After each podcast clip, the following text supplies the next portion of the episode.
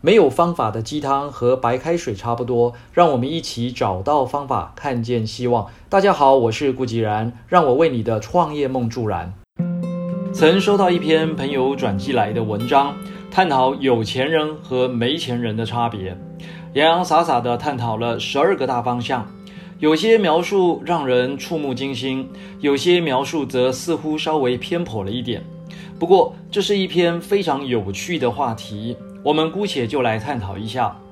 常常会听到有人说某某人天生命好，出生在这么有钱的家庭，真的命好吗？我无法确定。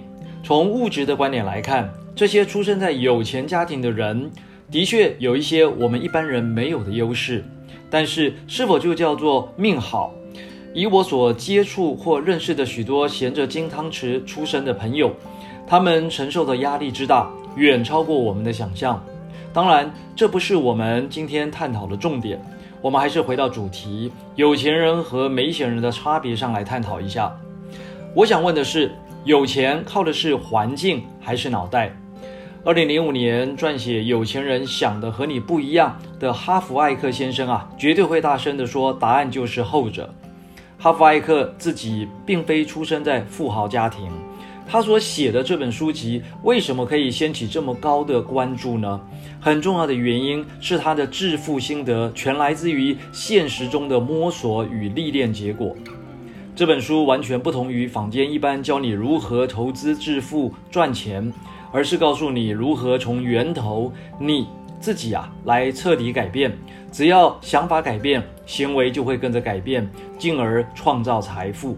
所以关键就在于改变，而心态就是源头。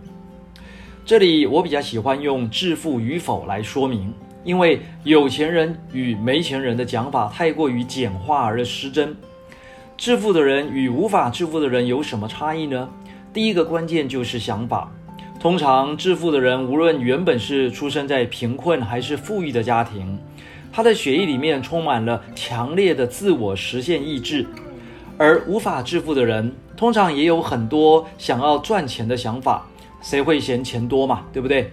但是却很少呢会去想要如何赚钱，尤其是如何赚到很多的钱。所以致富的人，要么总是忙着跑市场、交朋友、交换情报，要么就是认真的在钻研某个领域里面，发展出令人惊艳的技术或产品。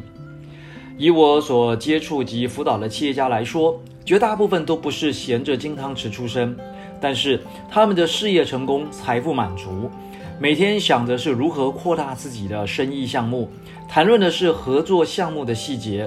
虽然也会去打高尔夫球、唱卡拉 OK、跑拖，但是包包里总是带着合约书或者企划书，要么就是商业杂志。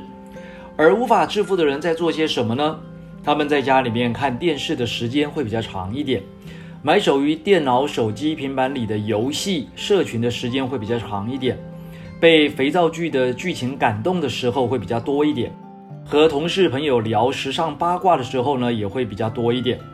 同样也喜欢唱卡拉 OK，但是鲜少会谈到事业与未来的目标愿景，顶多是抱怨工作、抱怨薪水、抱怨上司、批评老板，然后眼界逐渐的困于这些琐事当中。再也没有原来的雄心壮志了，还理所当然的认命。哈弗艾克的童年非常辛苦，他是跟着父母从欧洲移民到北美洲。刚抵达美国的时候，他父母身上只有三十美元，所以从小哈弗艾克就得外出打工、送报、卖冰淇淋、兜售防晒乳液等。正如同华人首富李嘉诚先生所说的：“无时无刻不想成为富豪。”哈弗艾克先生同样怀抱着致富的梦想，因此在极度渴望能够成功之下，他勤于读书，参加各种训练课程，希望能够从这些成功的人身上学到致富的诀窍，让自己能够有所成就。但是努力了很久，却始终无法实现。所以在这个美国约克大学就读一年之后啊，他就决定休学，去勇敢地追求致富的梦想。是命运造化吗？哈弗艾克先生每投入一项生意事业中，每一次啊都希望能够赚大钱，却每一次都让自己变得更惨淡。他形容自己就像过着溜溜球般的这个人生，上上下下的喜山温暖。后来，当他再度事业失败啊，穷到只能搬回到父母家住的时候，遇到了一位父亲的有钱牌友。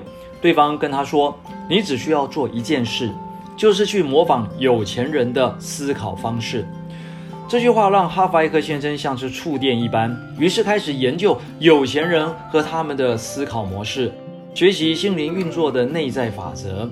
各位也可以参考前几篇谈心念的晨间小语。后来呀，真的发现有些人的想法的确与穷人不一样。好，今天先聊到这里，千万别走远，我们明天接着谈。以上就是今日的晨间小语，如果喜欢就帮忙转发出去喽。善知识要传递才能产生力量，我们下回再会。